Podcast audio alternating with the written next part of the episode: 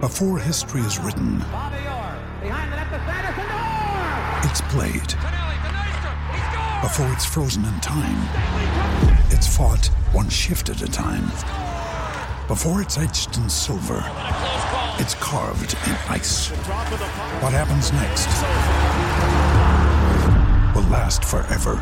The Stanley Cup Final on ABC and ESPN Plus begins Saturday.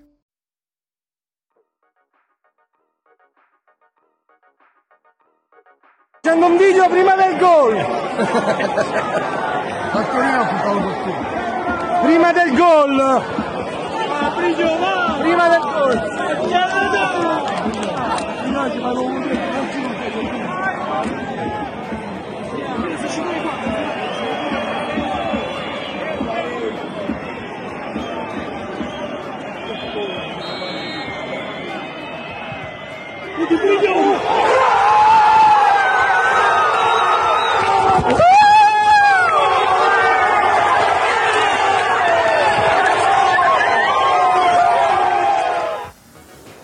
E questo, ragazzi miei, è il suono della felicità, quella felicità che ti può regalare solo un gol del portiere al 95esimo, che occasionalmente ti regala anche il punto che aspettavi da mesi.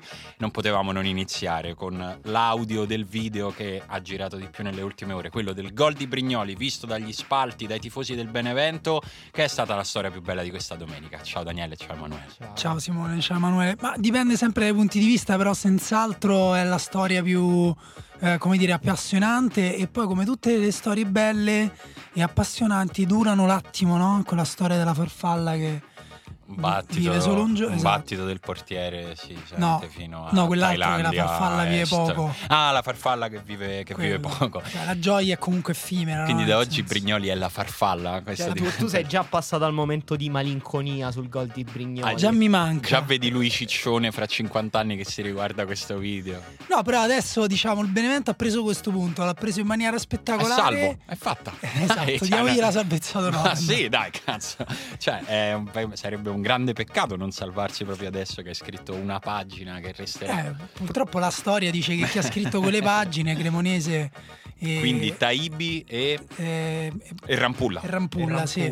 Retrocessi tutti entrambi, sì. Pazzesco, vabbè, ma noi sicuramente poi la storia è fatta anche per cambiare, però ti posso dire una cosa, loro probabilmente retrocederanno, perché insomma questo ci dice fino adesso la classifica e anche il modo in cui sono arrivati i risultati, però almeno hai vissuto, cioè sei venuto in Serie A per una cosa, cioè hai vissuto un momento per il quale ne vale la pena di, di tutti gli altri dispiaceri che avrai. Un momento gigantesco, che anche tra 30 anni chi era stato lo stadio, tra i tifosi del Benevento c'ero quando ha segnato Brignoli, che è quel portiere che non sembra manco un giocatore di calcio, esatto, che non sembra neanche solo un portiere, ma neanche proprio uno che ha a che fare col calcio, cioè tipo la pancetta incipiente, sì, i capelli di uno che se li taglia da solo, le occhiaie, segnato anche ad occhi chiusi. Che quello non fa che aggiungere poesia, però. Esatto. Lui ha detto: mi sono tuffato come un portiere, non come un attaccante. Sì, è svenuto praticamente. No, perché è vero, perché se vedete il tuffo, si tuffa come uno che si sta buttando ubriaco da un palazzo in fiamme. Sì. Cioè, è caduto tipo di schiena. Però l'ha presa con uno spicchio della testa. Però la manda nell'unico posto dove la puoi mandare per fare gol. Cioè, nel senso, in questo tuffo scordinato che non risponde a nessuno dei canoni dell'estetica e anche della praticità del gol, poi fa il gol perfetto e viva. Cioè, nel senso, io vorrei mandare un grande abbraccio, un grande momento di empatia a tutti i tifosi del Milan, che non solo hai pareggiato col Benevento, non solo il Benevento non ha mai fatto punti con nessuno, ma in più sei proprio dalla parte sbagliata della favola, cioè che tutti sono contenti tranne te. È terribile, è proprio brutto. Sì, infatti vabbè, Brignoli ha parlato proprio di improbabilità, anche se poi come il portiere che aveva come il tifoso che aveva previsto, che grande lui, facendo il video prima del gol, Brignoli ha detto 15 secondi prima mi ero immaginato tutto come alla PlayStation. Vabbè, perché poi ci dicono pure le cazzate quando sai. Ma perché alla PlayStation puoi portare il portiere in area agli ultimi minuti se stai perdendo? No, non che non io lo so. Sappia, cioè io non, se c'è questo comando ditecelo, perché comincia a prendere gol dal 20esimo. Però ho capito in che modo lui si sta. Però secondo me c'è stato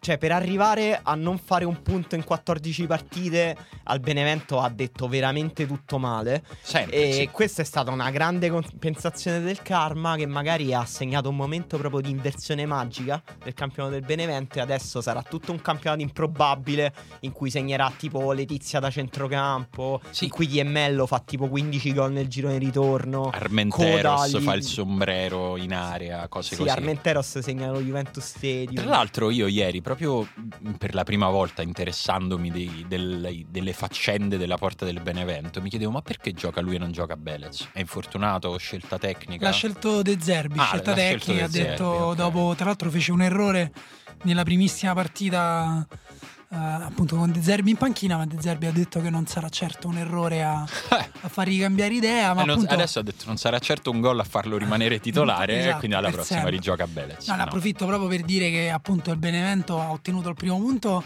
nel contesto più improbabile, però erano settimane che se lo meritava, anche che stava giocando un calcio decisamente migliore a quello dell'inizio, ma che comunque non era neanche poi così male, secondo me, da giustificare appunto un ruolino così infame.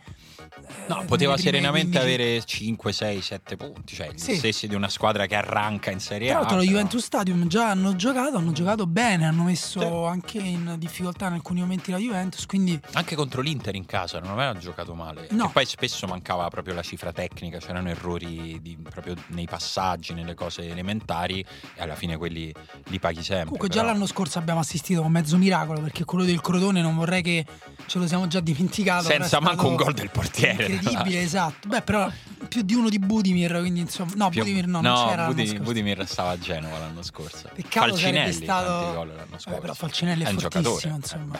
Anche Budimir comunque. Hai preso la procura di Falcinelli, non lo sapevo. Beh, tutti e due piacciono, basta, sì, sono due giocatori feticcio. Vabbè, sì, e ieri soprattutto il Benevento ha giocato bene, ha giocato ma secondo me anche meglio del Milan, che insomma non ha... Io sono rimasto un po' stupito sinceramente, perché mi aspettavo almeno, quando si cambia allenatore, c'è una partita sulla carta semplice, i giocatori si sentono responsabilizzati, almeno una scossa a livello psicologico. No, secondo me quella cosa esiste, cioè, sì, sì.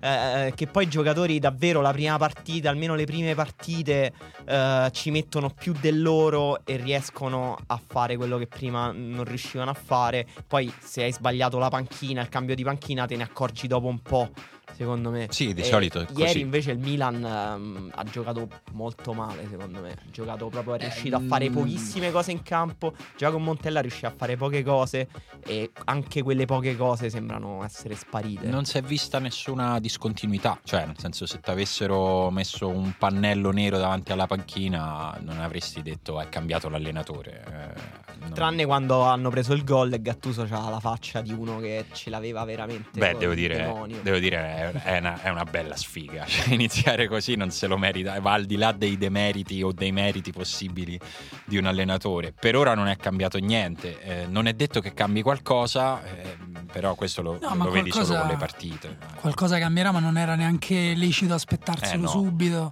E poi secondo me è vero che i giocatori si sentono responsabilizzati in alcuni casi, però qui stiamo parlando di una squadra proprio che a cui manca quella calce che tenga insieme proprio gli individui, quindi è un po' difficile anche che si riesca ad avere una reazione di squadra. Però a pochi chilometri da Benevento, da questa specie stai facendo il gancio? Esatto, okay. C'è stato invece un anticlimax per il pubblico di casa, cioè uno stoppino tipo 12 ore prima, tipo quegli schiaffi che a Roma chiamiamo frontino, che è umiliante, non è molto doloroso perché comunque resti primo in classifica, però il rumore l'hanno sentito tutti, ti tutta la classe, un po'. Esatto, o fai botte oppure te lo tieni e quella cosa ti resta attaccata per un po'. E però per il Napoli è stato così, perché la sconfitta con la Juve, non so che ne pensate voi, però secondo me è meritata, nel senso la Juventus ha fatto una partita molto intelligente, nel primo quarto d'ora ha creato anche delle grandi occasioni, ne ha sfruttata una, poi è stata un po' più prudente, però io dico sempre bisogna anche guardare chi controlla la partita a livello anche emotivo, oltre agli spazi e non solo la palla, e era la Juventus, secondo me abbastanza chiaramente il Napoli non avrebbe segnato neanche con un altro tempo a disposizione. Sì, poi sì, questo è senza dubbio, perché è sembrata proprio una di quelle partite in cui più passava il tempo e più l'attacco perdeva fiducia e la difesa acquisiva fiducia, e probabilmente veramente con altre 4 ore la Juventus avrebbe perfezionato al massimo il suo livello difensivo. E sì, questa partita poi ci doveva dare la scorsa settimana dicevamo che ci doveva dare risposte, secondo me, soprattutto sulla Juve rispetto al Napoli, e la Juventus è stata davvero convincente, ha spolverato la solita grande prestazione tattica, mentale, difensiva che riserva di solito alle grandi partite, e ha momenti di crescita e a momenti in cui deve dare dei segnali al campionato l'ha fatto nella maniera più roboante. La Juve ha dato un grande segnale, c'è stata, se posso sottolineare una prestazione, quella di Chiellini, a me francamente mi ha impressionato veramente, da leader totale della difesa. Dall'altra parte, sul fronte del Napoli, è stata la prima volta, o forse la volta più visibile, in cui ho pensato che il Napoli stesse cercando di fare le cose sbagliate, nel senso che il Napoli di solito ci è abituato quest'anno a fare le cose giuste. Quando non gli sono riuscite vedevi che provava a farle, ma poi c'è sempre di mezzo un avversario oppure un po' di imprecisione, e quindi qualche volta non è riuscito. Stavolta più di una volta ho avuto l'impressione che il Napoli fosse meno lucido del solito, che stesse sfruttando le sue potenzialità, che ormai le conosciamo perché ce le stiamo raccontando da qualche mese, in modo meno efficace del solito. E la parte più visibile di questa distonia, secondo me, è stata quella quantità di palle alte buttate nel mezzo che difficilmente possono portare a qualcosa di buono, soprattutto in una serata nella quale la difesa della Juve si era capito che non ti avrebbe regalato niente, perché un conto è se tu dici ok, io di testa tendenzialmente non la prendo, però provo ad aggredire un po' di più sulle seconde palle, provo ad arrivarci anche in modo sporco, ad avere un possesso pericoloso in area o a ridosso dell'area. E però con una squadra che gioca così, e soprattutto negli ultimi 20-30 minuti, sembrava davvero che il Napoli buttasse questi palloni in mezzo perché non riusciva a pensare ad altro, se ci pensava non riusciva a farlo. Ed è stato, per me come osservatore, ditemi perché io poi non le ho guardate tutte le partite, però ne ho guardate abbastanza, è stata la prima volta che ho avuto questa sensazione di una squadra un pochino in difficoltà proprio nel pensare il proprio calcio prima ancora che nel riuscire a farlo.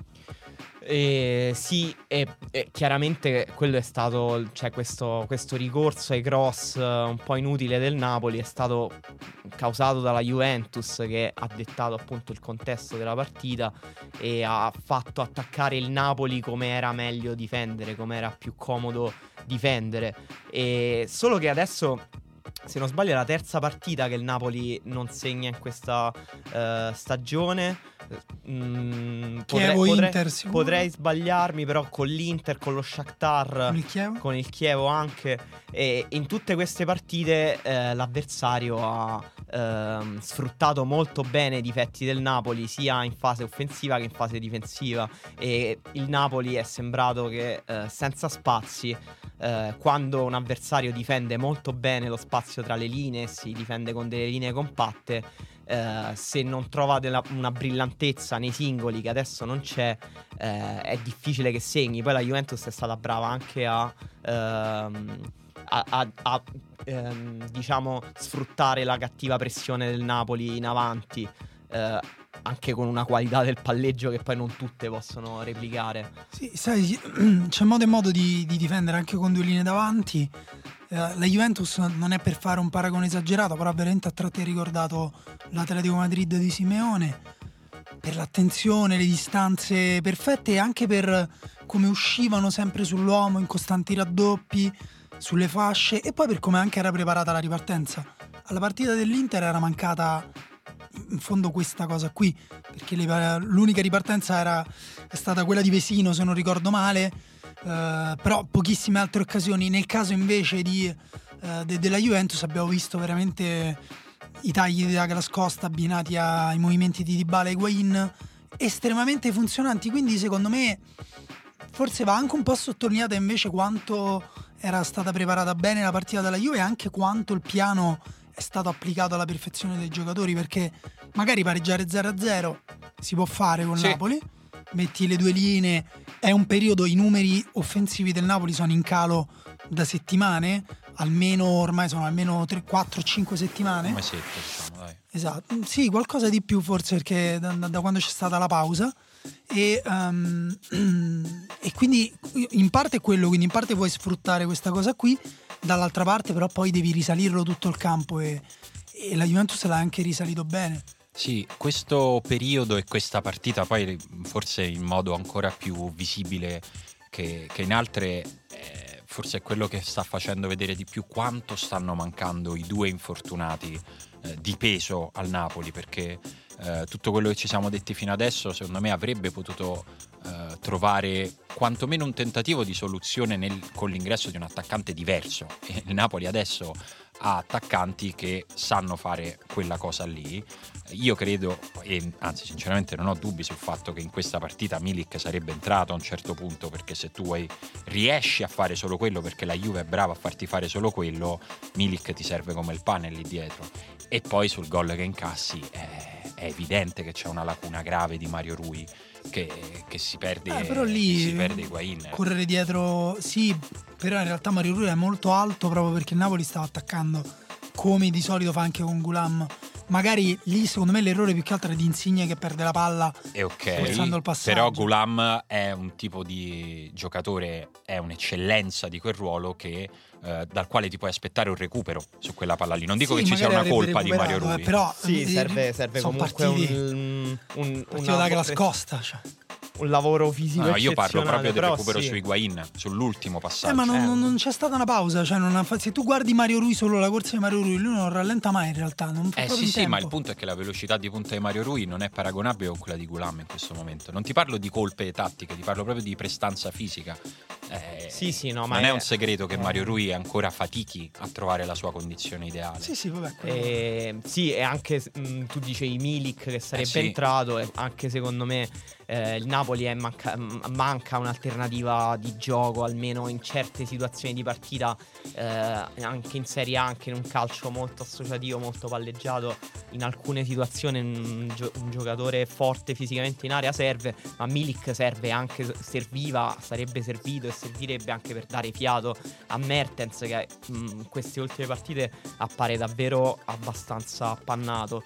Secondo me poi la partita ha sollevato uno dei temi, insomma, un po' archetipici del calcio, della tattica calcistica, che è un po' se è meglio, funziona di più un atteggiamento tattico, proattivo, per cui una squadra gioca lo stesso calcio indipendentemente dall'avversario che ha davanti, senza preparare degli aggiustamenti, o invece uno più reattivo e quindi che si modella più sui pregi e difetti dell'avversario, che è un po' proprio l'antitesi di Allegri e Sarri, cioè Sarri gioca un po' senza preparare un'alternativa, un piano B, a meno che piccoli aggiustamenti su cui però ha bisogno sempre di lavorare molto, mentre Allegri è un tecnico che cambia tantissimo il proprio che può anche tornargli contro questa cosa. Secondo me in questo momento in Italia neanche te la puoi fare questa domanda, nel senso che te lo dicono i risultati degli ultimi 6 anni di che cosa devi provare a fare in questo momento, che funziona finché qualcuno non lo cambia. Poi se quest'anno vince Sarri, ok, no, però ma immaginati però questo Napoli con Higuain, Douglas Costa e Dybala. Io credo che può continuare a giocare quanto vuole il gioco, che gioca uno spazio lo trovano, 3 giocatori di quel tipo. È più difficile per Caglioni, forse non se li compra. Ma sì, certo, no, ma il discorso chiaramente sono collegati, però quello che voglio dire è che a mio avviso Sarri ha portato al massimo possibile dell'espressione questo Napoli, sì, per come sono questi giocatori, per le qualità che hanno, anche per il lavoro che è stato fatto. Il resto può cambiare con dei giocatori nuovi, però quello che gli sta mancando di grandi qualità, forse più di tutto, insomma, che il Napoli fosse al massimo della sua curva espressiva, l'avevamo detto, no? Qualche puntata fa, quando discutevamo di chi tra quelle in testa avesse più margini di crescita.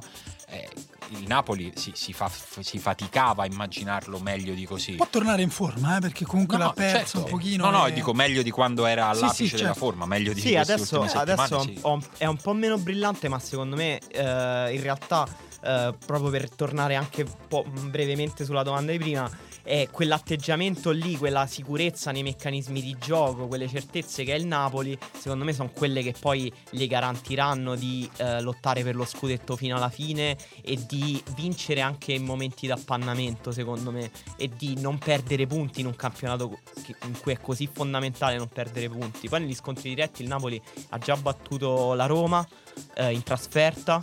Contro l'Inter c'è voluta una grandissima prestazione dell'Inter per fermarla sullo 0-0, e contro la Juventus contro la Lazio ha vinto? Contro la Lazio ha vinto una partita complicatissima, in trasferta. No, ma che il Napoli resterà fino in corsa fino alla fine, adesso non è che lo possiamo No, certo, non è che una partita lo cambia, per, no? Comunque mettere a sistema tutti i discorsi, perché poi effettivamente ha dato un'idea di grande fatica, cioè la partita contro la Juventus ha certificato poi un momento, forse un trend negativo del Napoli, un appannamento, ed è il momento anche per ricordarsi che in realtà questa è una squadra estremamente solida. Chi invece continua a crescere partita dopo partita, soprattutto nella consapevolezza della propria forza, è l'Inter di Spalletti, no? Che insomma adesso veramente con un twist da serie TV fa il risultato più rotondo nel giorno in cui si prende la testa della classifica, e forse non è neanche un caso, magari insomma il Chievo non era, a un certo punto ha sembrato un po' mollare, però insomma l'Inter sta crescendo, e questo è innegabile da qualche settimana, e credo che a questo punto dobbiamo definitivamente considerare l'Inter a pieno titolo in corsa fino alla fine. Io faccio fatica Come mai fai fatica, Simone? Che cos'è che ti fa? No, faccio fatica a immaginare che possa crollare. La registrazione di Simone. Ma ne abbiamo già parlato di quello, l'ho detto. No, beh, però ogni tanto serve bene avere, sai, tipo pulsante che spingiamo. Allora, io 3 mesi fa ho detto il Napoli è un bluff e l'Inter è un bluff. Poi quando l'Inter è andata a giocare a Napoli ho detto ok, alzo la mano, non è vero, questa è una squadra vera. Ragazzi. Sì, è vero. Quella è stata la partita, insomma, in cui tutti abbiamo cambiato. Devo dire che il Chievo effettivamente a me è sembrato parecchio, non tanto in corsa, ma proprio dall'inizio mancavano Castro e Radovanovic, che insomma un pochino di differenza la fanno soprattutto a quel livello lì, però veramente è sembrata anche un po' sfortunata, perché il gol di Perisic Sorrentino poteva fare, però l'avevano già iniziati a bombardare, cioè quando l'Inter segna il primo gol aveva già avuto 4-5 è una squadra ormai con le idee molto chiare, tra l'altro Candreva sta giocando benissimo in questo periodo, che è sempre incredibile comunque che Andreva giochi benissimo a calcio, cioè nel senso rimane sempre un mistero che ogni settimana così dice vedi, questa settimana è successa, è incredibile, una persona non è proprio la persona più costante del mondo, come Brozovic ha fatto una grandissima partita, ma lo stesso Perisic ogni tanto anche all'interno della partita si assenta. Poco prima del gol io stavo notando la sua mancanza di movimenti senza palla, quando la palla Santon che Perisic gli deve andare, chi la deve dare? Perisic gli deve proprio andare, deve essere proprio il giorno che si sveglia e fa oggi mi vado a giocare a pallone, quando gli va comunque gli va sempre, fa certe cose e comunque gli va comunque più spesso che a Brozovic. Vabbè sì che c'è comunque anche Brozovic, se non c'ha il biglietto già comprato per il cinema, tutta una serie di condizioni, dice vabbè giochiamo a pallone. Il Chievo molto remissivo dall'inizio, dopo 10 minuti stava già difendendo con baricentro bassissimo, che poi è strano per la squadra di Maran, invece ci ha abituato a prestazioni di un'altra intensità. Però l'Inter ha giocato, Spalletti quasi se l'aspettava una partita remissiva del Chievo, perché ha messo un centrocampo interessante, perché Borca Valero Gio Mario con Brozovic, centrocampo di scattisti. Secondo voi può avere continuità un centrocampo così tecnico, così di palleggio, in cui si alternano molto, scambiano molto la posizione, molto fluido? Secondo me con la metà delle squadre della Serie A non te lo puoi permettere questo centrocampo. No, ma poi anche proprio contro il Chievo ogni tanto faticavano molto a ricevere palla, si allontanavano dal centro, quando invece Pesino e Gagliardini comunque restano lì a copertura, magari attaccano anche la seconda palla. Però ecco, sottolineiamo magari anche l'intuito di Spalletti nel fare per la prima volta forse in stagione un turnover così importante in una partita che era evidentemente sicuro effettivamente di vincere, che ha vinto bene tranquillamente con i giocatori che aveva in campo, e questo tra l'altro dà anche a Gio Mario, insomma gli darà un po' di più, a parte gli dà minuti, ma gli dà anche un po' voglia di, insomma, pensiero che magari potrà essere utile anche lui. Sì, sono mesi e mesi che diciamo dove può arrivare l'Inter di Spalletti, quando si ferma l'Inter di Spalletti. poi siamo arrivati a dicembre, lì Spalletti è prima, sì. E sembra davvero... Sabato c'è un altro grande test. Eh sì, sabato c'è una... tutti davanti alla TV, diventa proprio una bella partita. Perché c'è Inter-Juventus. Eh sì, Juventus-Inter, che fa la differenza. Fa molto la differenza. In tutto questo anche le romane hanno vinto, la Roma molto serenamente contro la Spal, diciamo...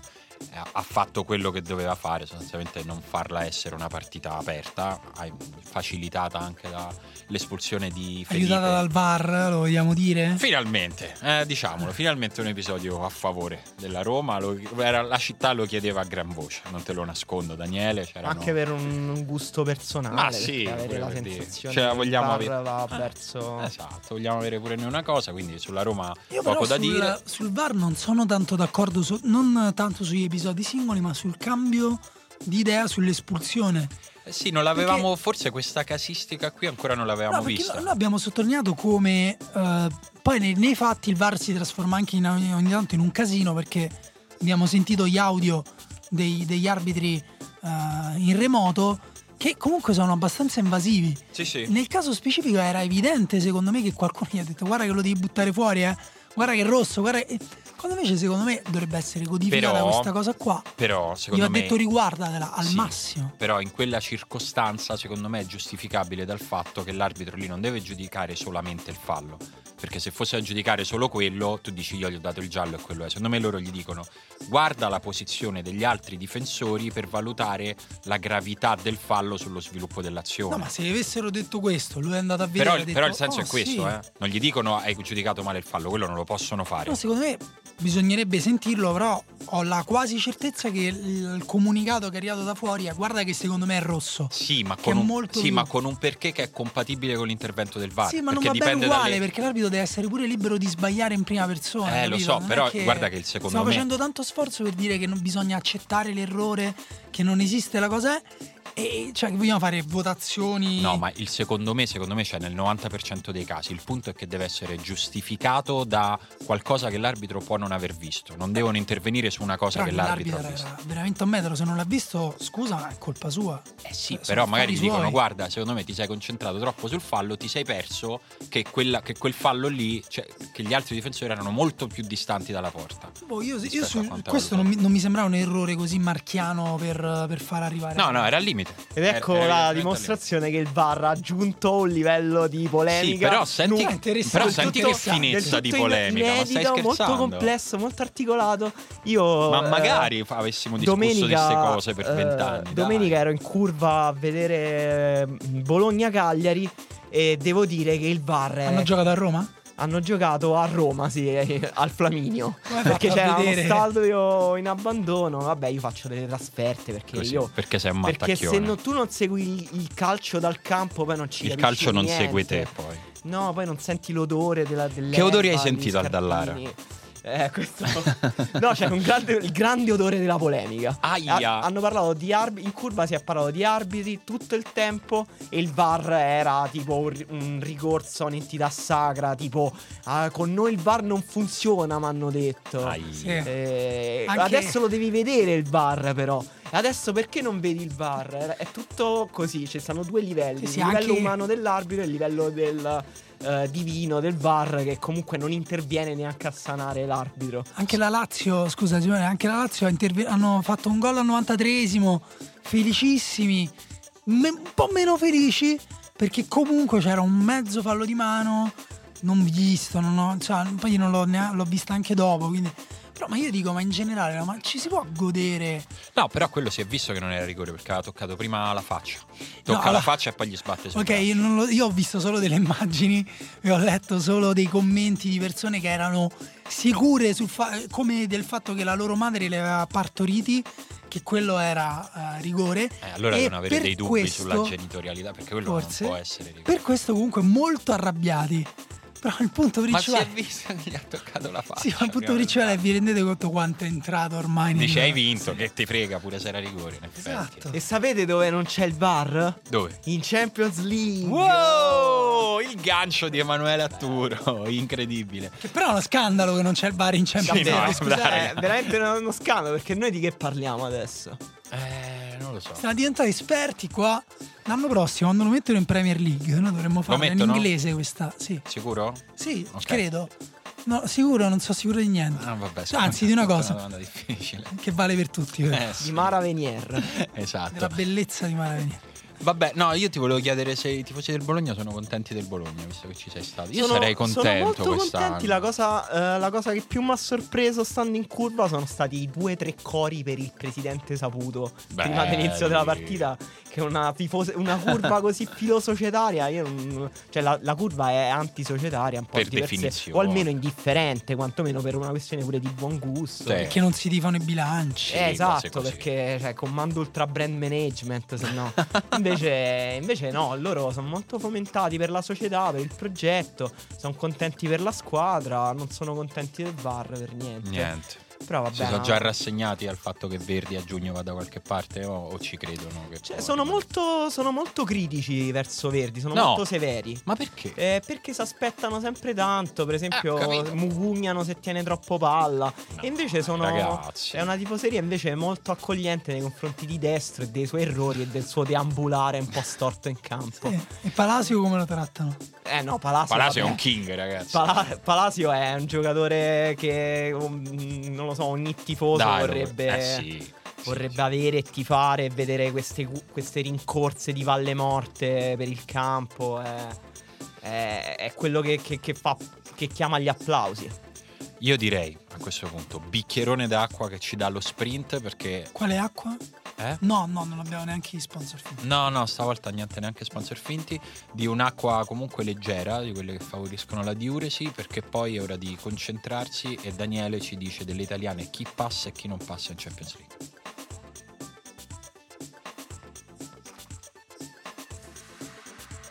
Ma se non sbaglio, sì, Emanuele Atturo ha fatto un gancio molto raffinato con la Champions League. Sì, e noi gliel'avevamo un po' ammazzato, quindi hai diritto a ricominciare dalla Champions League, che adesso, mentre ci state ascoltando, se state ascoltando la riserva quando va ascoltata, cioè martedì più o meno ora di pranzo, che è proprio la morte sua, ci siamo arrivati. La Roma ha già vissuto il dramma stagionale. È martedì. La Roma gioca martedì. Ho capito, ma tu lo sai. Chi l'avrebbe mai detto che l'Atletico poi andava a vincere questo 6-1 dell'Atletico a Stamford Bridge? E poi il golletto del Qarabağ al 91esimo con la Roma tutta chiusa. È lui, se ce l'ha promessa dall'andata. La Roma tutta chiusa in difesa a difendere questo pareggio dei miserabili, così. Il famoso pareggetto. Il pareggio 8, così, e poi Dinon Lobo. Però è una grande storia quella del Qarabağ, sì, che riesce. Vogliamo già farla in questa versione qua, la puntata, la versione la grande, dopo il pareggio del Benevento. No, Simone. No, raga, mi sto a sentire male solo a scherzarci. No, veramente non fate cazzate. Allora, chi si gioca? Allora, la Roma si gioca qualcosa. Sì. Perché tu dovevi dirci chi passa, chi vince. Vabbè, poi ce lo dice alla fine, dai. Secondo me passano tutte e tre, secondo me anche Napoli passa. Anche secondo me. Si gioca molto di più il Napoli, però, perché al di là del Feyenoord, che insomma non ho visto le ultime giornate, ma è in crisi abbastanza definitiva, non lo so, qualcosa può rianimare il Feyenoord. Il Napoli è nella situazione più odiosa, quella che non ti bastano le tue forze, che è sempre quella più brutta nella quale ritrovarsi, nella quale vinci una partita e vai via triste dallo stadio. Sì, però Manchester City sta vincendo anche per sbaglio ultimamente, cioè nel senso. E ok, però Guardiola ha fatto una conferenza stampa abbastanza netta nella quale ha detto ai suoi giocatori: se non ci avete voglia di venire me lo dite prima, neanche vi porto sull'aereo, perché io quando salgo su un aereo voglio andare a vincere le partite. Per rispetto per il Napoli, rispetto per lo Shakhtar. Ed è partito da solo con un aereo da 150 posti e c'è lui che palleggia in corridoio. Poi è dietro a 11 persone. Esatto. E tu pensa se Guardiola arriva lì, trova 11 persone e batte lo Shakhtar e vince. Sarà quelle storie tipo esatto, che sono adombrate nelle tenebre del calcio argentino degli anni '20, con i giocatori che trovano le maglie per strada, che gliele cuce la zia. No, secondo me il Napoli non passa. Perché non vince il City contro lo Shakhtar? Perché il City è vero che sta vincendo anche per sbaglio, però sembra proprio in quel periodo in cui deve un attimo rifiatare. E lo Shakhtar non è una squadra che ti fa vincere per sbaglio. Beh, contro il West Ham è stata una vittoria meno rotonda e sicura di diverse altre. Sì, anche la partita prima l'ha dovuto rimontare. È vero, però magari è stato quello il riposo.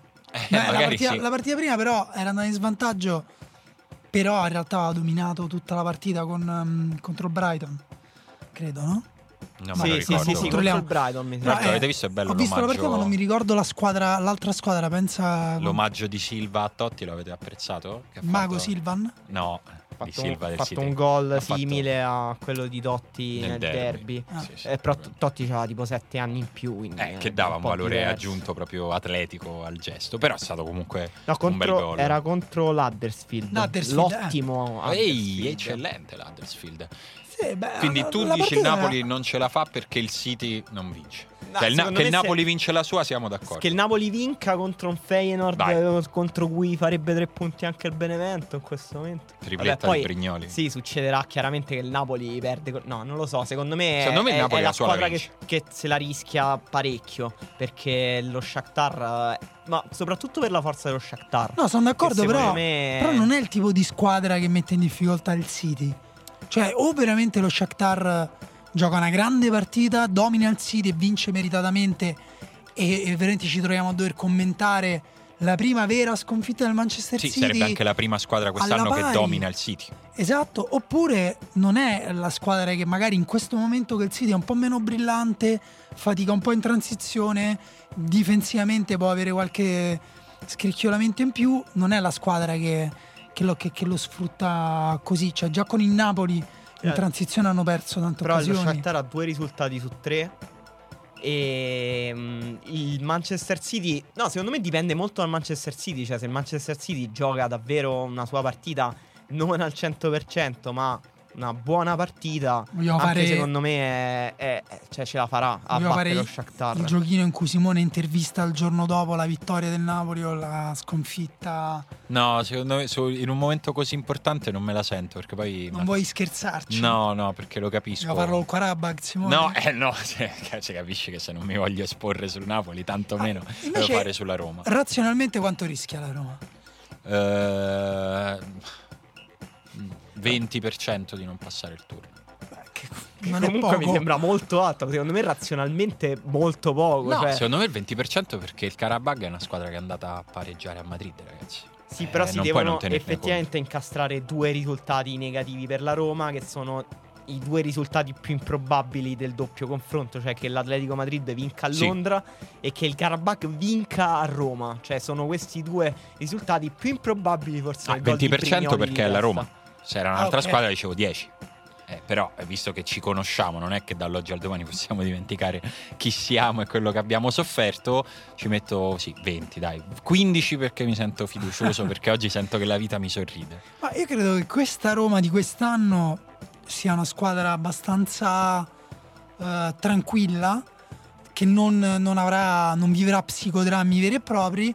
È vero che questa tranquillità a volte le si è rivolta contro, perché lascia comunque margini di manovra a squadre avversarie molto inferiori. Però la Roma, l'abbiamo già detto, abbassa il proprio livello fino ad arrivare un pelo sopra l'avversario, proprio per questa illusione del controllo. Però veramente mi sembra impensabile, ma anche proprio per l'Atletico, se devo dirti la verità, perché comunque è partita... meno impensabile rispetto alla vittoria del Qarabağ, però una dell'Atletico non lo so, perché una settimana fa la Roma secondo me avrebbe strameritato di vincere a Madrid, se non fosse stato per un quarto d'ora, mezz'ora finale, un po' con i remi in barca, un po' di fortuna dell'Atletico, ma non ho neanche visto.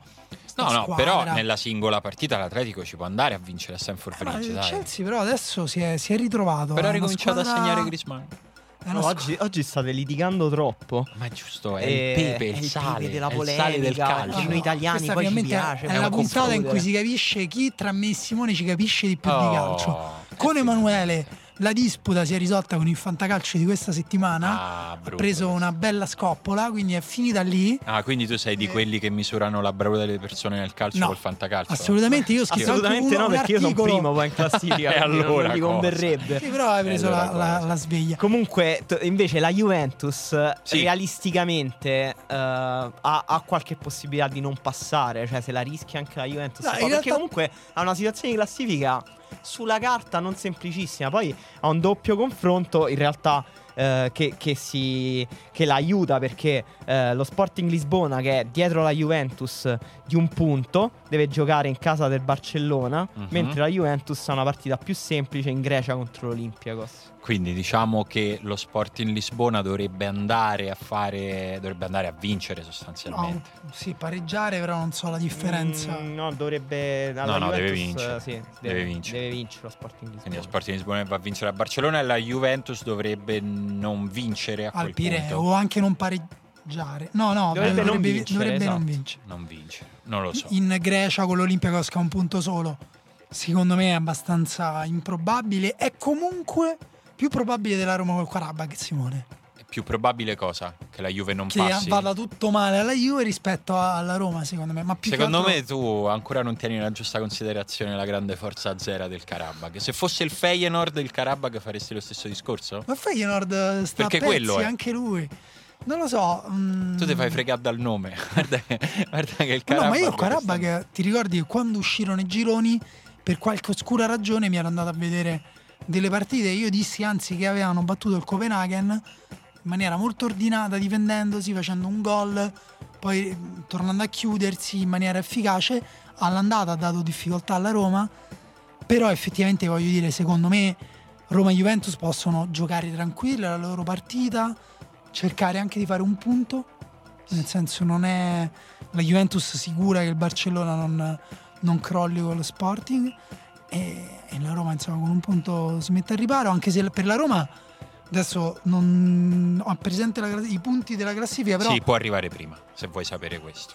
Esatto, abbiamo perso purtroppo l'occasione per arrivarci per conto nostro.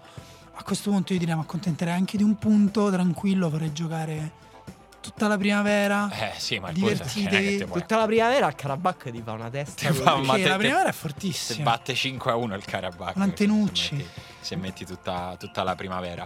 Invece la prova macista sarebbe andare a vincere tipo 4-0 il Qarabağ, con l'Atletico che vince 2-1 contro il Chelsea, perché li hai motivati a stecca la partita perché gli hai concesso questa vittoria che la Roma si può dire adesso l'ha concessa. No, questo si può dire martedì alle 11:30 di sera. No, che quella partita, cioè l'idea della Roma era mandare l'Atletico Madrid contro il Chelsea. Poi lo diciamo dopo, in caso. Comunque, pensiamo un attimo invece a cosa. Guarda, ero così tranquillo su sta partita. Pensiamo un attimo a cosa significherebbe per le tre squadre non qualificarsi. Per la Juve sarebbe un assurdo, semplicemente finalista l'anno scorso non ha senso.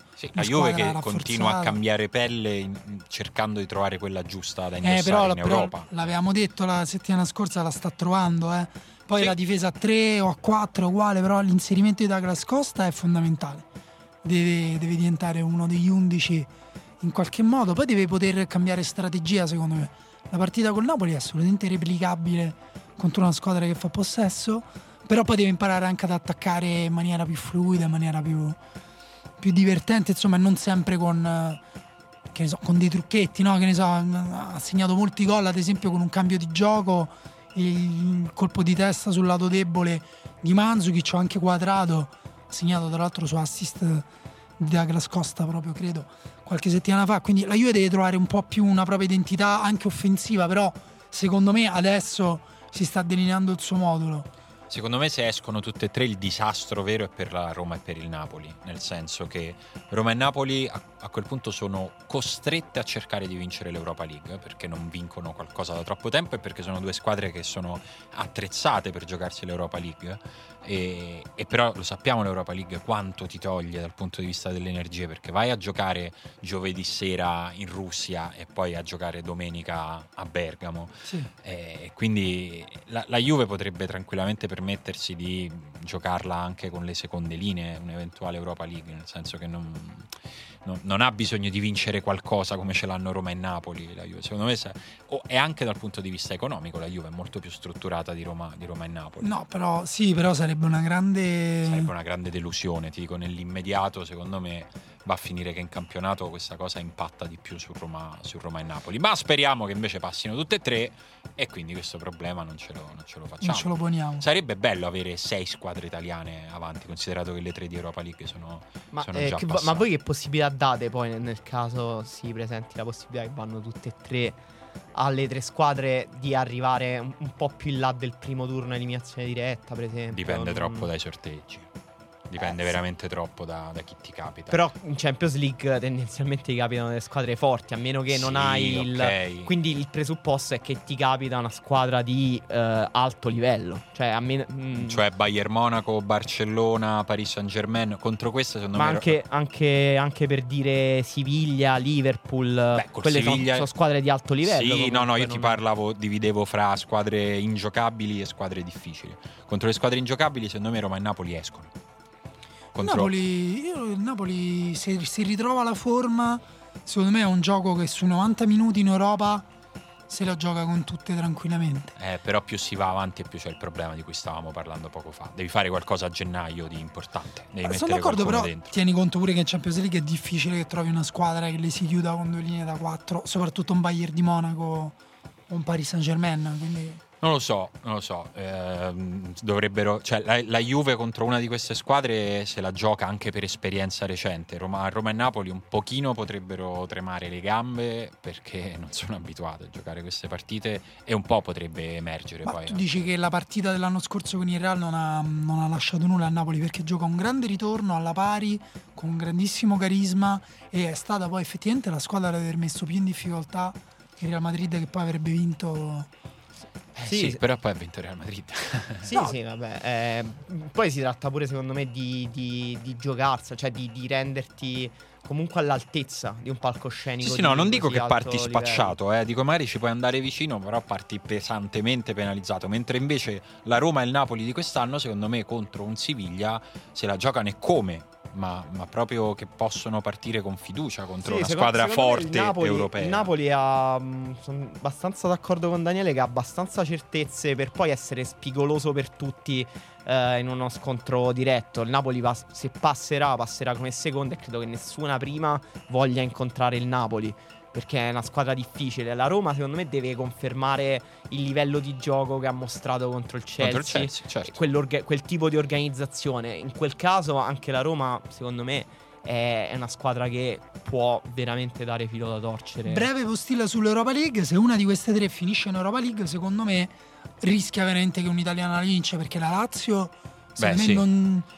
Poi è vero, può giocarsela alla pari con un sacco di squadre. Anche ieri con la Sampdoria, partita pazza, divertente, con poco controllo, però veramente non immagino tante squadre io a livello della Lazio quest'anno in Premier League, in Europa League, scusate.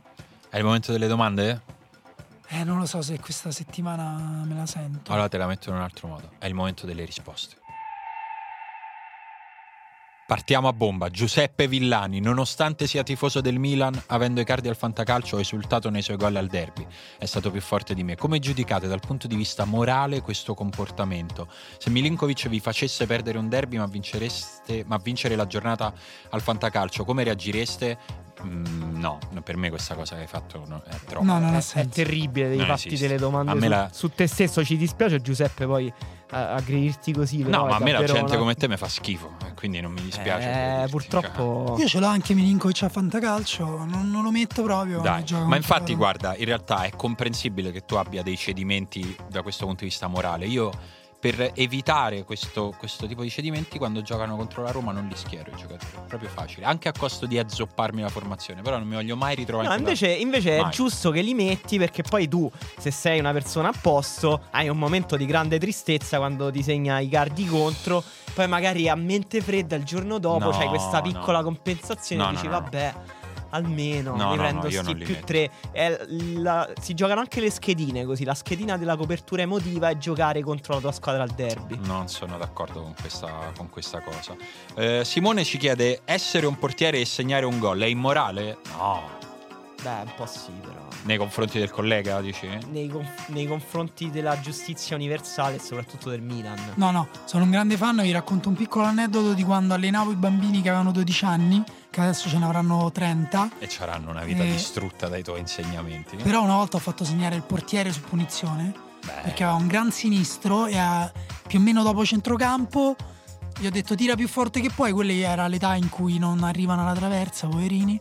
E infatti ha gabbato il portiere avversario, quindi secondo me invece è molto bello. Si chiamava Lo Santo. Tra l'altro in settimana c'era Milinkovic Savic, che se non sbaglio è il cugino di Milinkovic Savic, che stava per segnare con una punizione che sì, con un scaldabagno tirato. Esatto, con in sottofondo un giudizio morale del cronista della Rai che diceva ma questo è un po' prendere in giro gli avversari. Ma perché? Quello portiere forte a tre punizioni, ma fagliele tirare. Ma che problema? C'è la verra, infatti. Idolatriamo i portieri goleador. Ayan dice: in quali situazioni è moralmente accettabile godere per la morte di qualcuno o per l'infortunio grave di un giocatore? Questo si ricollega anche all'affermazione di Pogba, che recentemente ha detto che si augura sostanzialmente un infortunio a un giocatore del City. Secondo me se l'infortunio è una cosa lieve che lo tiene fuori. Dice grave, infortunio grave, dice. No, mai.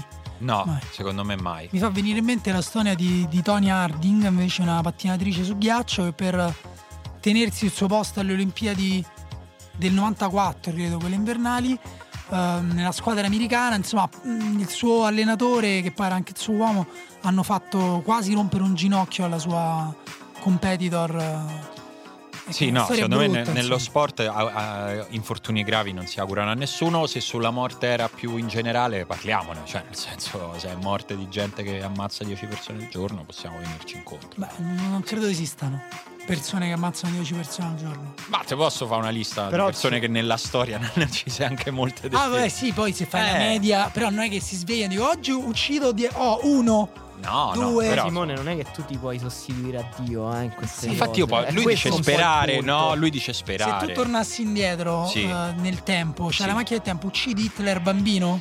Certo, sto pezzo di merda. E c'è qualcuno che prende il posto suo, un Emanuele Arturo qualsiasi nel 2017. Vabbè, ma voi vedete quanto sarebbe stato più stiloso il nazismo se ci fosse stato Emanuele a guidarlo? È sbagliato essere orgogliosi di come giochi male la tua squadra facendo giocare ancora peggio l'avversario?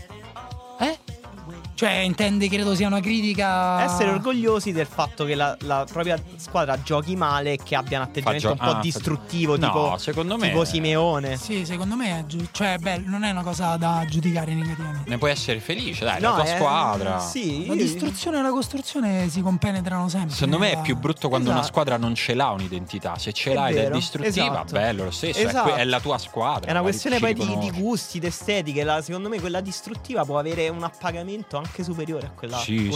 Sì, sono assolutamente poi diciamo d'accordo. Anche se il riferimento era Juve-Napoli, il problema è che il gioco come quello del Napoli non si improvvisa, quindi non è che tu dici ai tuoi giocatori fortissimi tecnicamente, a parte che la Juve non ha neanche un centrocampo così di palleggiatori, però non è che tu dici a Matuidi, Khedira, Douglas Costa, Higuain e Dybala mi raccomando tenete palla, tutti i movimenti in verticale, triangoli sulla fascia, e loro boom lo fanno, no? Ti ci devi allenare, quindi non si improvvisa, quindi in quel caso lì mi sembra una scelta pratica che il calcio comprende. Gianmarco dice: secondo voi è moralmente corretto cacciare un allenatore quando si trova in seconda posizione ad un punto della prima? Nello specifico si parla del Rimini.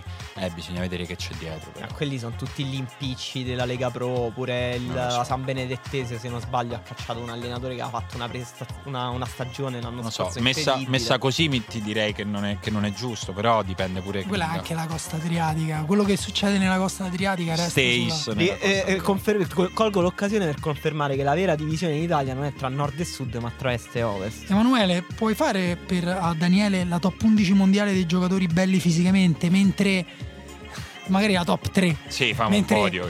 Simone, puoi dire con quale giocatore di Serie A non della Roma vorresti tu preparare a lui una cena? Io preparare a lui una cena? Addio, è difficilissimo. Non della Serie A? No, non della Roma. Ma della Serie A? Sì. Perché non fate andare a cena con Iniesta? Mannaggia. Con Iniesta? Vorrei andare con Iniesta. Parlare solo di Sciampi. Ma io a cena con Szczęsny vorrei andare, perché credo sia ampiamente la persona più brillante, più divertente della serie. Però tu devi rispondere all'altra. L'altra, io allora c'è il Sommer, il portiere della Svizzera, che ha questa bellezza un po' da Baywatch. E quello ci sta. Rami, che sta anche con Pamela Anderson. Non più, credo. Mi sa bene. Però quello, cioè, a livello di punti, carisma sta, e bellezza. Per recitare la settimana scorsa sta con Pamela Anderson appena morta, però. Cioè, dai, che ne stiamo uscendo bene. Meglio, non ci caschiamo pure. No, Rami è molto bello. Vabbè, poi il terzo, Shaqiri. Verso Shaqiri, beh, se ti piacciono molto i muscoli e le stature contenute delle persone che somigliano a dei mobili, sì. Sergio Ramos, Dybala. Piqué. Sergio Ramos, no. Piqué è un bellone, dai. Piqué, Neymar, sì, Neymar sì, è una bella persona. Si dice anche abbia delle doti nascoste molto sviluppate. Chic è un modello, ragazzi. Chic è la sorella. Chic no, è troppo freddo. Invece Gerson l'appoggio. Da principe di Bel Air. Vabbè, però se parli di bellezza canonica. Allison. Sono pure un bel sì, Daniele dice: passiamo la vita a pensare che stiamo scegliendo cosa sia. Ripeto. Vai. Passiamo la vita a pensare che stiamo scegliendo cosa sia giusto o sbagliato. Ma alla fine non facciamo semplicemente. È scritta male sta domanda, non è colpa mia. Non la sai leggere. Non facciamo semplicemente quello che è normale fare. Punto di domanda. Facciamo quello che è normale fare, ma certo che sì. Però così, cioè, non c'è un limite, diciamo, un sacco non di c'è lo sbagliato mentali. Siamo noi che le mettiamo nelle cornici le cose. Ok, però cioè, il principio di volontarietà è molto sottile, perché poi c'è sempre un giusto o sbagliato che ti guida anche inconsciamente, quindi quello che è normale fare, però poi tu c'è un principio dentro di te che ti guida. Sì, ma a certe volte ce lo appiccichi pure dopo, non è che sempre ti guida nella scelta. Fai una cosa come e si lega al calcio. Ma che ne so, ma mi sembra che ormai il calcio l'abbiamo mollato da un pezzo. Meglio 100 giorni da Montella o uno da Gattuso?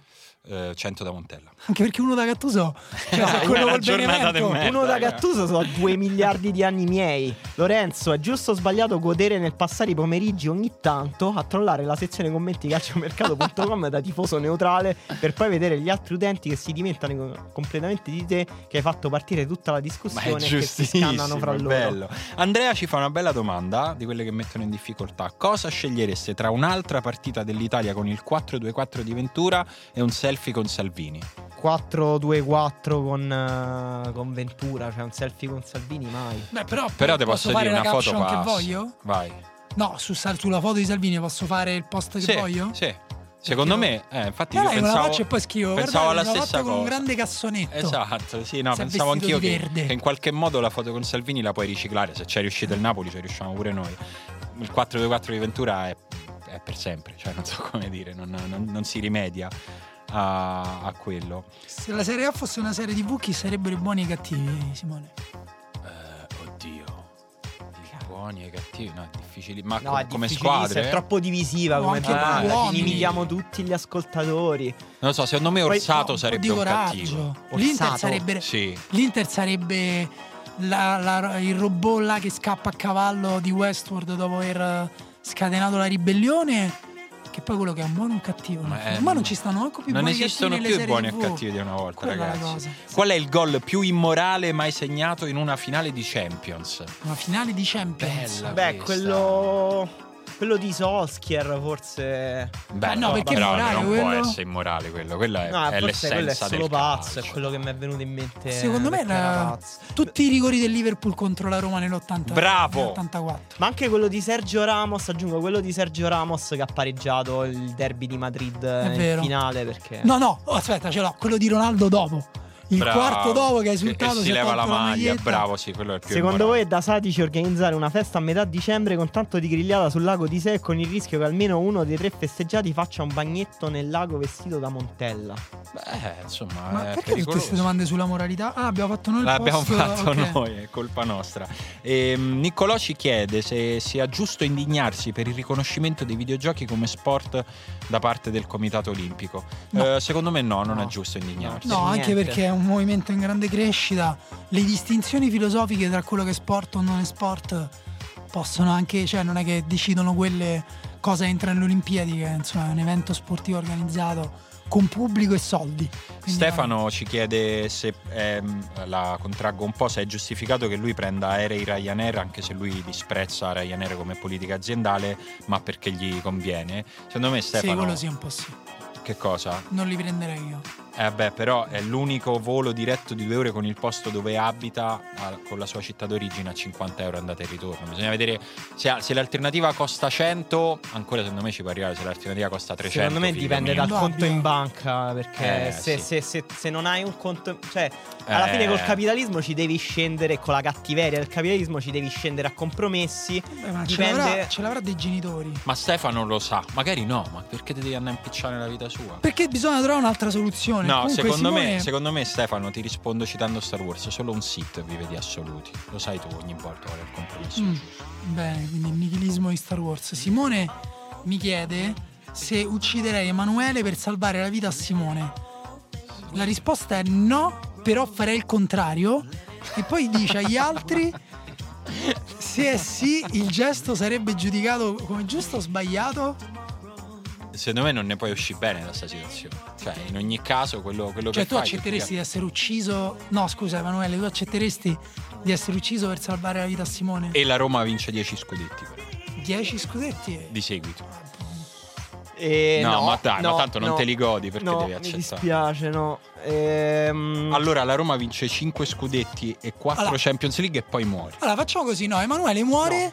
Però rimane viva la persona che poi scopre la cura per il cancro. Se non muori sei uno stronzo. Dura questa, però no, io sono, cioè, comunque bisogna essere almeno egoisti sulla propria vita. Cioè, almeno sulla propria vita. Ultima giornata di campionato, se la tua squadra del cuore vince il campionato. Se perde, la squadra che odi, quella che non sopporti, quella per la quale l'odio sportivo diventa odio reale, va in Serie B. Cosa scegli? No, questo devo dire che no, si tifa sempre la vittoria. Certo, sempre. Oli Frederick chiede: se la Roma perdesse il campionato per 1 o 2 punti, sarebbe giusto non voler vedere più De Rossi con la maglia della Magica? Secondo me no, cioè non sarebbe giusto, perché probabilmente, anzi sicuramente è già successo. Se tu ci arrivi ad avere quei punti è anche per merito di De Rossi, e puoi contare solo i 2 che t'ha tolto. Giusto. È proprio anche se non ne fai una questione morale di cuore, è proprio una questione matematica. No, ti dico di no. Poi è giusto continuare ad affermare che Candreva non sappia crossare di fronte alla sequela di assist su cross che sta sfornando. Sì, certo. Perché ci prova, cioè se ci provasse la metà delle volte non lo direbbe più nessuno. Se ne sbagli così tanti, poi ne azzecchi così pochi, ancora te lo continuano a dire. Ricordiamo che non è che non sa crossare, non sa scegliere il momento. Esatto, ci prova troppo spesso. Pizza con l'ananas, quanto è veramente giusto pensare che sia una cosa sbagliata? Per niente, è una cosa giusta. No, è giusto, me, la pizza è una merda, fa schifo. No, secondo me è sbagliata, e fai, dovresti andare in galera. Sì. No. Devono andare in galera quelli che fanno la pizza con l'ananas, quelli che scrivono gli oroscopi e quelli che leggono gli oroscopi. Ed ecco una persona con poche certezze nella vita. No, secondo me siamo uno zimbello con questa cosa del purismo alimentare. Ma la carbonara ti va fatta. No. Allora a me il purismo alimentare mi stufa subito e odio i nazisti del cibo. Però l'ananas sulla pizza fa schifo. Io mi fermo alla pizza col mais, quello è la colonna d'Ercole da cui che non bisogna superare. Buona pizza al mais. No, ho avuto il piacere. Io invece chiuderei con questa domanda: che è giusto prendersela con i trotskisti per la vittoria del capitalismo quando pedofili culturali, yuppies parvenus e la dementocrazia di YouTube dominano l'esistente con frusta latex e quelle pallette arancioni da inserire in bocca? No, perché se tu sei contro i nemici del capitalismo, sei a favore del capitalismo. Boh, non lo so, stavo a leggere un'altra domanda, ragazzi. Vogliamo fare una domanda a Ugo? Ma certo che sì. Ugo può venire? Dai Ugo, dai, che se no non ce ne andiamo più. Ora di cena, bisogna andare. Qual è la cosa che vuoi di più al mondo, Ugo? La cosa che vuoi di più? Sì. La pace sulla terra. Okay. Sei pronto per Miss Italia? Ugo. La pace sulla terra, però ti asportiamo un testicolo senza anestesia. Però pace per tutti. Pace sulla terra. Solo un testicolo. Uno, dai, l'altro te lo lasciamo. Mezza felicità ce l'ho ancora. Grande, mamma mia, Ugo esce sempre alla grande. Ugo è buonissimo, perché noi non avremmo accettato nessuno. Te non avresti accettato. Tu dai, anche dai, vabbè. Io una palla per la pace sulla terra. Vuoi vedere che dici di no? Emanuele, la pace del mondo, diventi pelato. No, dai. Ma perché dai, capito? No, dai. La pace nel mondo e non è più le sopracciglia. No, ma scherzi, ancora peggio. Niente, non rinuncia a niente. Vabbè, ragazzi, almeno vi diciamo chi siamo, lo sapete sempre, chi avete davanti quando ascoltate questo podcast, che anche per oggi è finito qui. Noi vi ricordiamo, se non l'avete fatto, che potete andare a mettere like sulla nostra pagina di Facebook, così siete aggiornati su quello che facciamo e soprattutto sapete quando farci le domande alle quali poi noi rispondiamo nel finale di puntata. Potete condividere la puntata, potete mettere le stelline e recensirla, e ve lo diciamo ogni volta, ma perché è vero, quando lasciate le recensioni su, io me le leggo sempre. Io ogni tanto vado a vedere se c'è una nuova e quando non c'è mi dispiace un po', quindi io sto in depressione in tutta la finestra temporale tra una recensione e l'altra. Vabbè, però non devi esagerare. La vita è un pendolo che oscilla tra due commenti del podcast, tra una recensione e l'altra. Grazie, ciao.